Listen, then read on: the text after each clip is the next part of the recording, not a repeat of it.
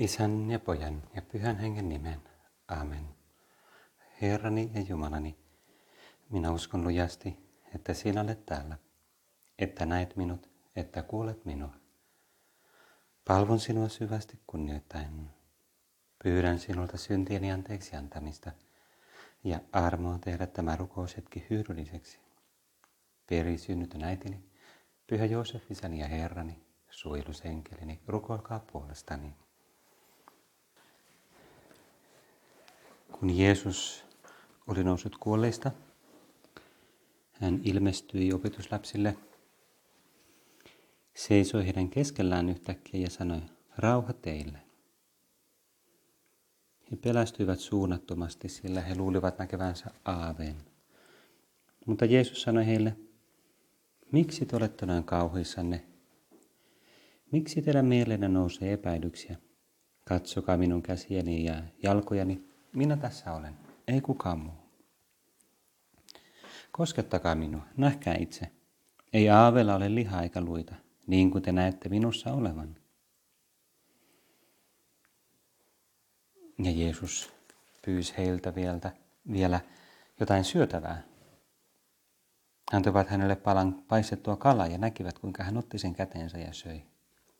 Sellainen viimeinen todistus, että Jeesus ei tosiaankaan ollut vain joku tämmöinen visuaalinen harha heidän mielikuitusta tai joku aave. Siitä huolimatta, että Jeesus, me huomataan ylösnousemuksen kuvauksista, miten sun pyhä ihmisyys ylösnousemuksen jälkeen on jollain tavalla erilainen myös. Se voit ilmestyä heidän keskellä koputtamatta tai vaikka ovet on lukittuna. Se on meille mysteeri vielä. Jeesus sanoi heille, tätä minä tarkoitin, kun ollessani vielä teidän kanssanne puhuin teille. Monta kertaa Jeesus oli sanonut, että hänen täytyy kärsiä ja hänet ristiinnaulitaan, mutta kolmantena päivänä hän nousee kuolleista. Tätä minä tarkoitin. Kaiken sen tuli käydä toteen, mitä Mooseksen laissa, profeettojen kirjoissa ja psalmeissa on minusta kirjoitettu. Nyt hän avasi heidän mielensä ymmärtämään kirjoitukset. Hän sanoi heille, näin on kirjoitettu. Kristuksen tuli kärsiä kuolema ja kolmantena päivänä nousta kuolleista. Ja kaikille kansoille Jerusalemista alkaen on hänen nimessään saarnattava parannusta ja syntien anteeksi antamista. Te olette tämän todistajat. Minä lähetän teille sen, minkä isäni on luvannut. Pysykää tässä kaupungissa, kunnes saatte varustuksenne, varustukseksenne voiman korkeudesta, eli pyhän hengen. Te olette tämän todistajat, te olette tämän todistajia. Ja Jeesus, kun me kuullaan nämä sanat tänään, pääsiäisaikana, vaikka on kulunut 2000 vuotta ja vaikka me ei olla oltu ihan samassa mielessä siellä paikan päällä, niin kuitenkin me myös kuullaan nämä sanat meitä varten. Me tiedetään ja me ymmärretään se, että raamattu, kirjoitukset, Jeesus puhuu, se puhui vanhan liiton kirjoituksista, mutta meillä on myös nämä uuden liiton kirjoitukset, ja ne on kirjoitettu meitä varten. Sitä, tätä päivää varten, jossa kukin sukupolvi elää. Ja nämä sanat kehottaa meitä ottamaan vastaan tämän koko tapahtumasarjan ja elämän ja sun opetuksen ja tehtävän. Te olette tämän todistajia. Kreikaksi marttyreja. Suomen kielellä toki sana marttyyri on jollain tavalla käynyt läpi semanttista evoluutiota eli muutosta. Joskus sanotaan, että joku tekeytyy marttyyriksi, niin se tarkoittaa, että se on niin kuin uhri, on olevinaan uhri. Se ei ole sen sanan alkuperäinen merkitys, vaan se on se, että on todistaja. Mutta se, että se sanan merkitys on jollain tavalla muuttunut, ei ole myöskään sattumaa. Koska marttyyrit, kristityt, jotka oli todistajia Jeesuksen kuolemasta ja ylösnousemuksesta, usein kärsii. Tavalla tai toisella. Silloin aluksi ja myös myöhemmin. Myöhemmästä puheen ollen voidaan vaikka aloittaa siitä. Tänään on 23.4. huhtikuuta ja kirkossa vietetään pyhän Yrjänän muistopäivää. Se on hauska, yksi niitä pyhiä, joka oli kaikkein suosituimpia varhaisessa kirkossa ja Suomessa. Suomessa eh, keskiajalla ja myös myöhemmin on erityisen suosittu ollut tämmöiset marttyripyhät, niin kuin Pyhä Lauri ja Pyhä Yrjö tai Yrjänä tai Jyrki tai Jyri. Se on niitä nimiä, joilla on monta varianttia. Karjalassa sitä, tätä päivää kuulemma kutsutaan kevätjyrkiksi. Koska se on keväällä vietettävä Jyrkin päivä. Ei siinä mitään, se on ihan, voi, ihan kunnioitettava termi, kuulkaa. Älkää nyt. Siis samoin kuin esimerkiksi pyhästä Henrikistä on talviheikki ja kesäheikki, vai oliko se kevätheikki? En muista kumpi, koska on kaksi eri päivää. Vai syksyheikki, nyt en muista. Mutta pyhä Yrjö, Yrjänä, Georgios, kuka se oli? Se oli lohi, lohikäärmeiden tappaja, neidon vapauttaja. Ei, se on vain semmoinen legenda, mutta, mutta se mitä siitä tiedetään, perinteen mukaan, että se oli sotilas Kappadokiasta sieltä nykyisen Turkin alueelta. Ja vuonna 303 ilmeisesti, kun alkoi nämä keisari Diokletianuksen vainot, yksi niitä kovimpia varhaisen kirkon vainoja, niin pyhä Yrjänä tai Georgios sotilaana olisi osallistunut kristittyjen vainoamiseen ja ei tietenkään sit suostunut. Ja hänestä tuli marttyyri. Hän todisti esimerkillään uskostaan. Ja ilmeisesti häntä niin kuin, mm, kidutettiin tai niin kuin hän kärsi paljon, mutta hyvin sankarillisesti. Ja, ja se herätti huomiota ihmisissä ja niin rohkaisi monia muita – ja sitten se maine levisi hyvin nopeasti eri puolille. Se, että Pyhä Yrjänä tai Georgios polkee lohikäärmettä jalkoihinsa on myöhempi legenda sitten, joka liittyy johonkin tarinaan, mutta se on enemmän vertauskuvallinen. Lohikäärme symbolisoi sielun vihollista, joka yrittää voittaa ihmisen puolelleen. Mutta se on hyvin suosittu Pyhä Yrjö, Pyhä Jyri on monien maiden suojeluspyhä, Georgian, Venäjän, Saksan, Kanadan ja Latvian suojeluspyhä ja myös kansainvälisen partioliikkeen suojelija.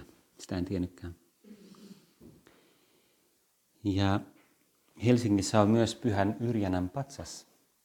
Tiedä, oletteko koskaan huomanneet. Se on ähm, ruotsinkielisen työväenopiston eli Arbiksen pihalla. Siellä ihan eduskunnan lähellä kansallismuseon toisella puolella siellä. Ei Mannerheimin tien puolella, vaan siellä toisella puolella, missä on Arbis. Siellä on hieno semmoinen patsas, pyhä yrjänä ja lohikäärme. Mutta se, mitä se tapa, jolla pyhä Yrjänä todisti Kristuksesta, ei ollut millään tavalla uusi. Se oli yksi lukuisista. Meissussa viime päivinä me ollaan kuunneltu apostolien tekoja. Ja siellä on esimerkkejä yksi toisensa jälkeen. Ne ei ole kovin dramaattisia, mutta ne on monin tavoin puhuttelevia. Muutama päivä sitten me kuultiin pyhästä Stefanuksesta, eli pyhästä Tapanista,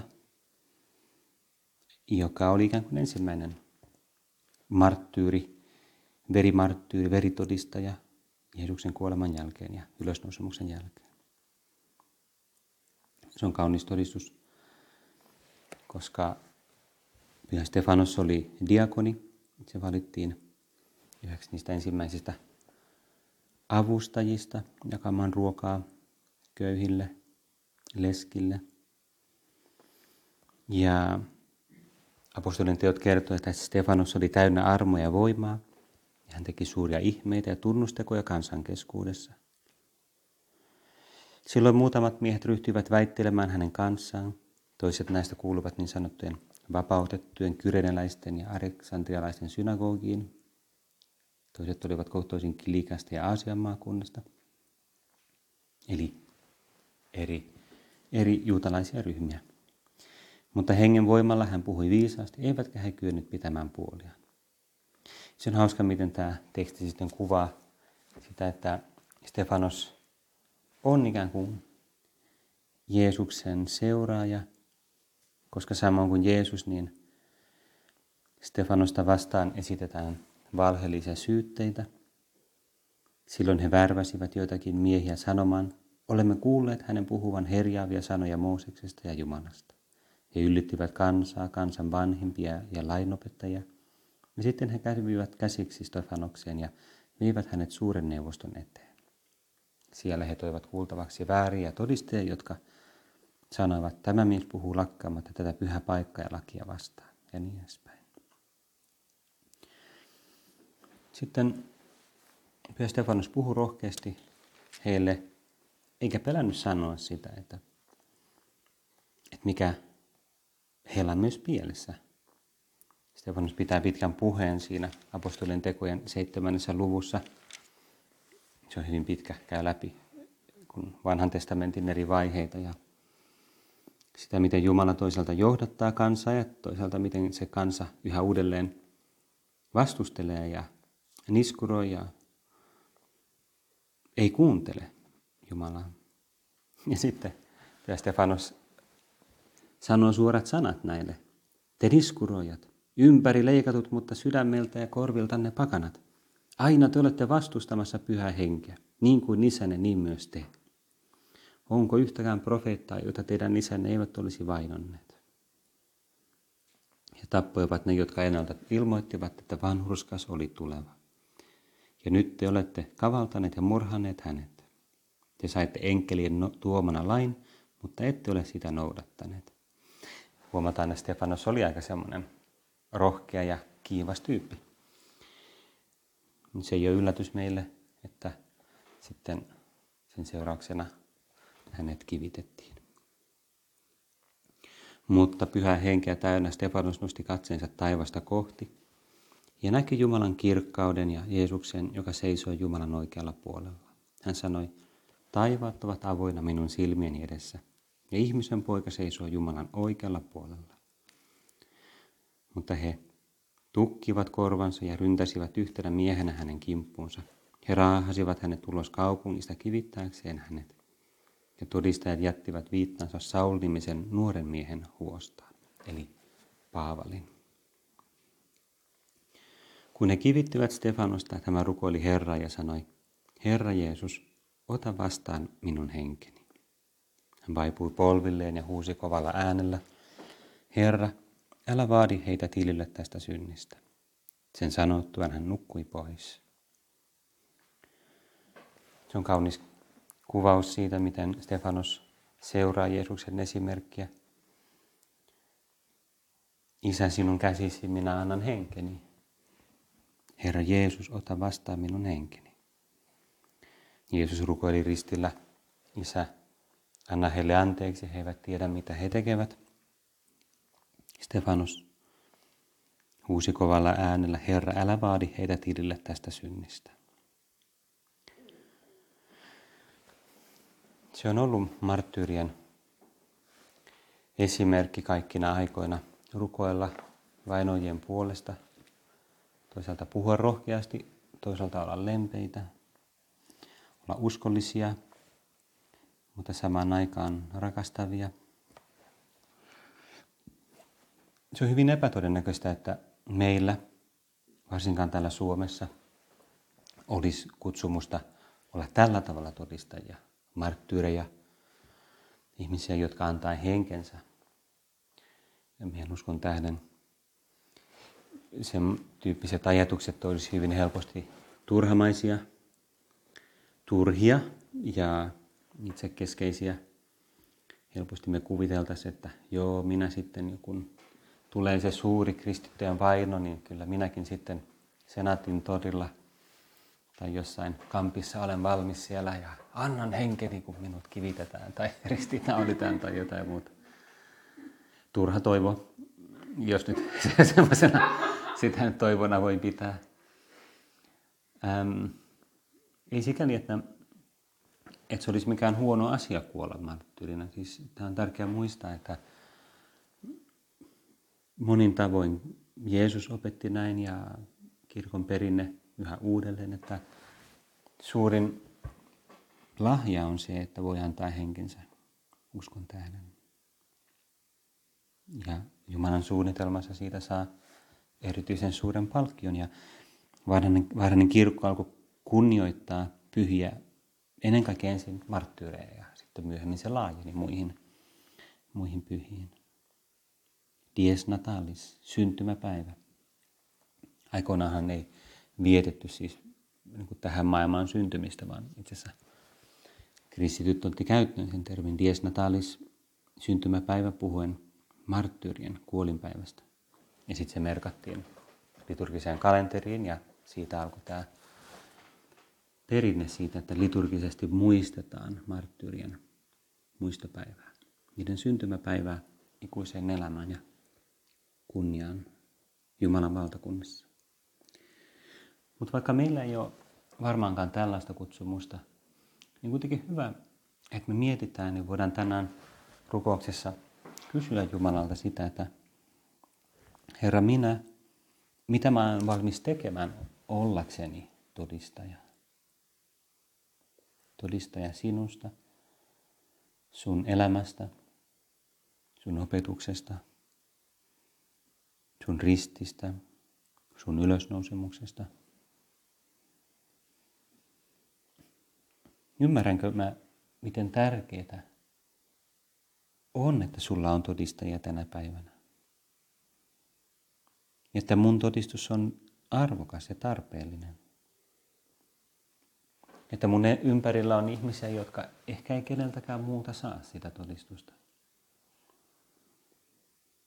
Tai mun ympärillä on ihmisiä, jotka tarvitsee useamman henkilön todistusta. Koska mulla voi olla sellainen kiusaus joskus ajatella, että no, kun tulee joku hetki, jolloin mun tulisi elämälläni antaa todistusta mun sanoilla tai teoilla, että mä en ainakaan kätke uskoa, niin voi olla se kiusaus. No, joku muu varmaan niin kun, puhuu tälle henkilölle tai selittää tai antaa hyvää esimerkkiä, joka johdattaa, mutta mä en tiedä sitä. Mä en voi tietää. Jeesus, mä en halua olla sellainen ikään kuin pelkuri, kun se on kunnia-asia, että mä saan todistaa sanoillani tai esimerkilläni, teollani, usein tekemättä mitään kovin ihmeellistä, mutta pienilläkin asioilla voi olla merkitys. Vaikka sä et kutsuskaan mua, Herra, luopumaan elämästä, niin millä tavalla mä olen valmis uhrautumaan? Onko mä valmis luopumaan jostain? Ehkä jostain odotuksista tai kuvitellusta arvostuksesta muiden ihmisten silmissä, maailman silmissä.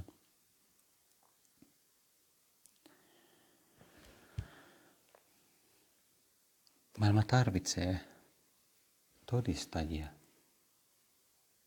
meidän aikana erityisesti. Tertullianus, yksi varhainen kirkkoisä tai tämmöinen tärkeä varhainen teologi, kirjoitti, että marttyyrien veri on kirkon siemen. kirkko kasvaa erityisen paljon marttyyrien voimalla. Jotain vuosia sitten on hauska semmoinen anekdootti. Robert Barron, Bishop Barron kertoo siitä yhdessä kirjassaan, että tämmöinen tutkija kuin David Barrett, joka pyrki tutkimaan tilastotieteellisesti varhaista kristinuskoa ja kirkon kasvua. Ja sitten se puhuu kerran Yhdysvalloissa jollekin isolle joukolle varakkaita kristittyjä, jotka halusivat käyttää varojaan evankeliumin hyväksi. Voidaan kuvitella semmoinen iso niin gaala, illallinen, jossa on sitten kaikenlaisia tärkeitä tyyppejä, joilla on paljon rahaa ja sitten on kutsuttu sinne lahjoittamaan eh, rahaa johonkin eri hankkeisiin. Ja, sitten yksi heistä kysyi, että, että professori Barrett, että mikä on tehokkain väline, jolla seurakunnan toiminta kasvaa ja kehittyy? Sitten Barrett vastasi, tutkimusteni mukaan se on marttyyrius. Seurasi pitkä hiljaisuus. mm. Sitten lopulta joku kysyi, professori Barrett, mikä on toiseksi tehokkain väline? Koska marttyyrit on vaikea rahalla ostaa. Millä tavalla mä oon Herra valmis uhrautumaan ilman, että kukaan maksaa mulle mitään, odottamatta mitään palkkiota tässä elämässä? Mä saan toki odottaa palkkiota taivaassa, koska Jeesus sä itse sanot, että, että nähkää vaivaa.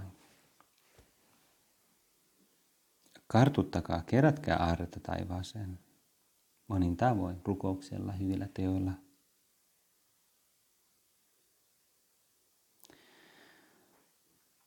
Apostolit oli iloisia siitä, että he sai kärsiä häväistystä sanan tähden. Se on apostolien tekojen viidennessä luvussa, kun ne viedään suuren neuvoston eteen ja ne ei suostu olemaan puhumatta Jeesuksesta.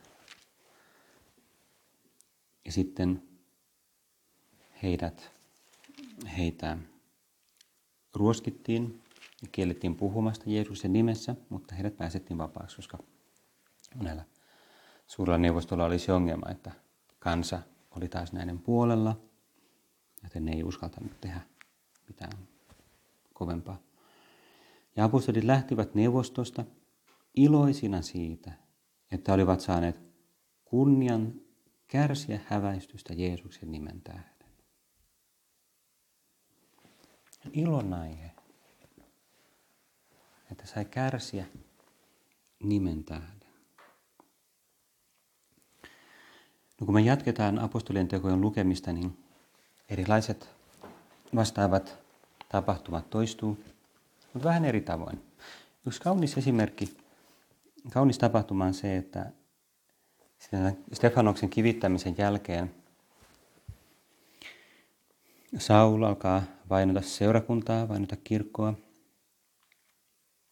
ja sinä päivänä puhkesi ankara vaino Jerusalemin seurakuntaa vastaan. Ja kaikki muut paitsi apostolit hajaantuivat eri puolille Juudea ja Samaria. Ja ne, jotka näin olivat hajaantuneet, kulkivat seurulta toiselle ja levittävät evankeliumin sanaa. Filippos tuli Samarian pääkaupunkiin ja julisti sen väelle sanomaan Kristuksesta. Kun samarialaiset kuulivat, mitä hän puhui, ja näkivät ne tunnusteot, joita hän teki, he tulivat sankoin joukoin kuulemaan häntä. Monet vapautuivat saastaisista hengistä, jotka lähtivät heistä kovalla äänellä huutaen, ja monet halvaantuneet ja rammat paranivat. Kaupungin täytti ilo ja riemu. Se on kiinnostava esimerkki siitä, miten evankeliumi lähti leviämään lisää sen takia, että heitä vainottiin yhdessä paikassa. Koska heitä vainottiin, he lähti muualle.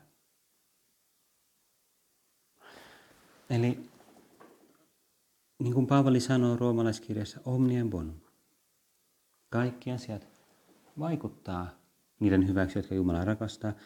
Kaikki asiat, myös vainot, vastoinkäymiset, voi olla osa ja on osa Jumalan kaitselmusta. Ja myös meille se on kehotus erilaisessa kontekstissa, meidän arjessa, meidän arkisissa tehtävissä ja meidän arkisissa pyrkimyksissä jakaa uskoa muille. Se on kehotus, että me ei lannitsuta vastoinkäymisistä. Että me ei heitetä pyyhetä kehään ja ajatella, no nyt kun mä yritin puhua tälle yhdelle henkilölle ja se ei ottanut sitä vastaan, niin en mä voi olla mikään Jeesuksen opetuslapsi, en mä voi olla mikään todistaja. Ei mustaa mihinkään. Kun Jeesus antaa matkaohjeita apostoleille aiemmin, Jeesus sanoi niille, että lähtekää matkaan ottamatta melkein mitään varusteita. Ja jos joku ei ota teitä vastaan, pyyhkikää pölyt teidän kengistä, teidän sandaaleista ja jatkakaa matkaa. Sen voi tulkea monin tavoin ehkä, mitä se tarkoittaa, se pyyhkepölyt. Se on eri asia sellaisessa maassa, jossa on paljon hiekkaa joka puolella. niin kuin, mutta mä voisin tulkita sen vaikka näin, että, se niin kuin, että älkää takertuko siihen. Älkää takertuko siihen, että joku ei ota teitä vastaan. Eteenpäin. Jatka eteenpäin. Pyhä Josemaria usein kannusti, kannusti meitä kylvämään, kylvämään paljon sanoin ja esimerkein ja ajattelematta kovin paljon sitä, että miten ihmiset ottaa sen vastaan. Jos kylvetään paljon, on paljon satoa. Jos kylvetään vähän, on vain vähän satoa. Ja usein tapahtuu myös sellaisia yllättäviä, että erilaiset elämän vastoinkäymiset ja pettymykset avaakin uusia mahdollisuuksia. Yksi hauska sattuma, kun kuulin yhdeltä papilta, Augustin papilta, joka tykkää pyöräillä. Ja sitten se usein käy siis pyöräretkillä ja on tottunut siihen, että silloin tällöin kumi voi mennä rikki. Ja jälleen kerran sillä kävi, niin se huomasi, oh, nyt meni rengas tyhjäksi. Ja sillä oli korjausvälineet, mutta pumppu oli unohtunut. Joten sitten se oli jossain moottoritiellä ja silloin oli se ongelma, että no, se saattoi korjata sen, mutta se rengas oli silti tyhjä, koska se voi sitä puhaltaa tai täyteen. Ja sitten se korjasi sen, mutta ei odottelemaan niin kuin pysäyttämään autoa kysymään, onko jollain pumppua, mutta ei oikein kenelläkään ollut. Se oli jonkun puoli tuntia siinä yrittäen ja vähän epätoivoisena, että äh, ei tästä nyt tule mitään, pitää etsiä joku bussipysäkki tai taksi tai jotain, kun pääsisi kotiin.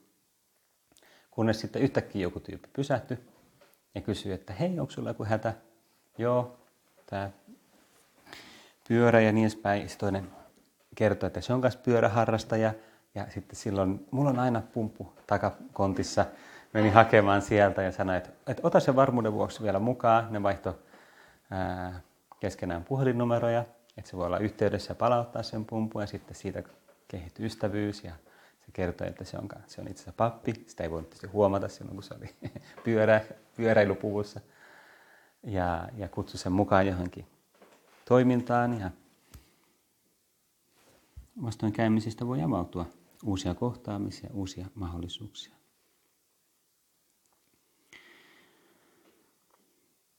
No meidän täytyy jo lopettaa meidän, meidän mietiskely, mutta voidaan pyytää vielä neitsyt Mariaa rohkaisemaan meitä. Niin kuin me kuvitellaan, voidaan kuvitella Maria monin tavoin rohkas vaarasta kirkkoa rukoillen, välittäen heille iloa, rauhaa, luottamusta Jumalan kaitselmukseen, luottamusta siihen, että vastoinkäymisestä huolimatta usko ja Jumalan valtakunta leviää ja kasvaa ja näin tapahtuu. Ja näin tapahtuu myös meidän aikana. Jos meillä on joskus kiusaus ajatella, että, että mä en voi tehdä mitään, että ympäristö on liian vaikea tai mä olen liian surkea tai jotenkin aika vaan ei ole suotuisa, niin kaikki se ensinnäkin on ihan roskaa, koska ihan samanlaiset ongelmat on ollut ennenkin ja ihmiset on ollut ihan yhtä surkeita ennenkin, niin kuin mekin. Ja aika on aina suotuisa. Jumalalle, Jumalan suunnitelma aina, aika on aina suotuisa. Mahdollisuudet voi olla erilaisia kuin ennen, mutta niitä on hyvin paljon. Mutta jos meillä on joskus epätoivoa, niin mennään rohkeasti Marian, Jeesuksen äidin luo. Ja hän aina usein sanattomin tavoin rohkaisee meitä taas eteenpäin. Ole rohkeasti todistaja, älä pelkää. Luota ennen kaikkea Jumalan, luota pyhän henkeen, luota Jeesukseen. Kyllä se kantaa hedelmää.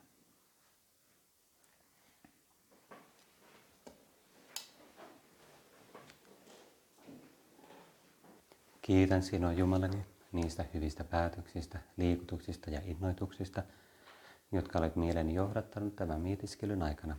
Pyydän naposi toteuttaakseni ne. Perisynnytön äitini, pyhä Joosef, isäni ja herrani, suojelusenkelini, rukoilkaa puolestani.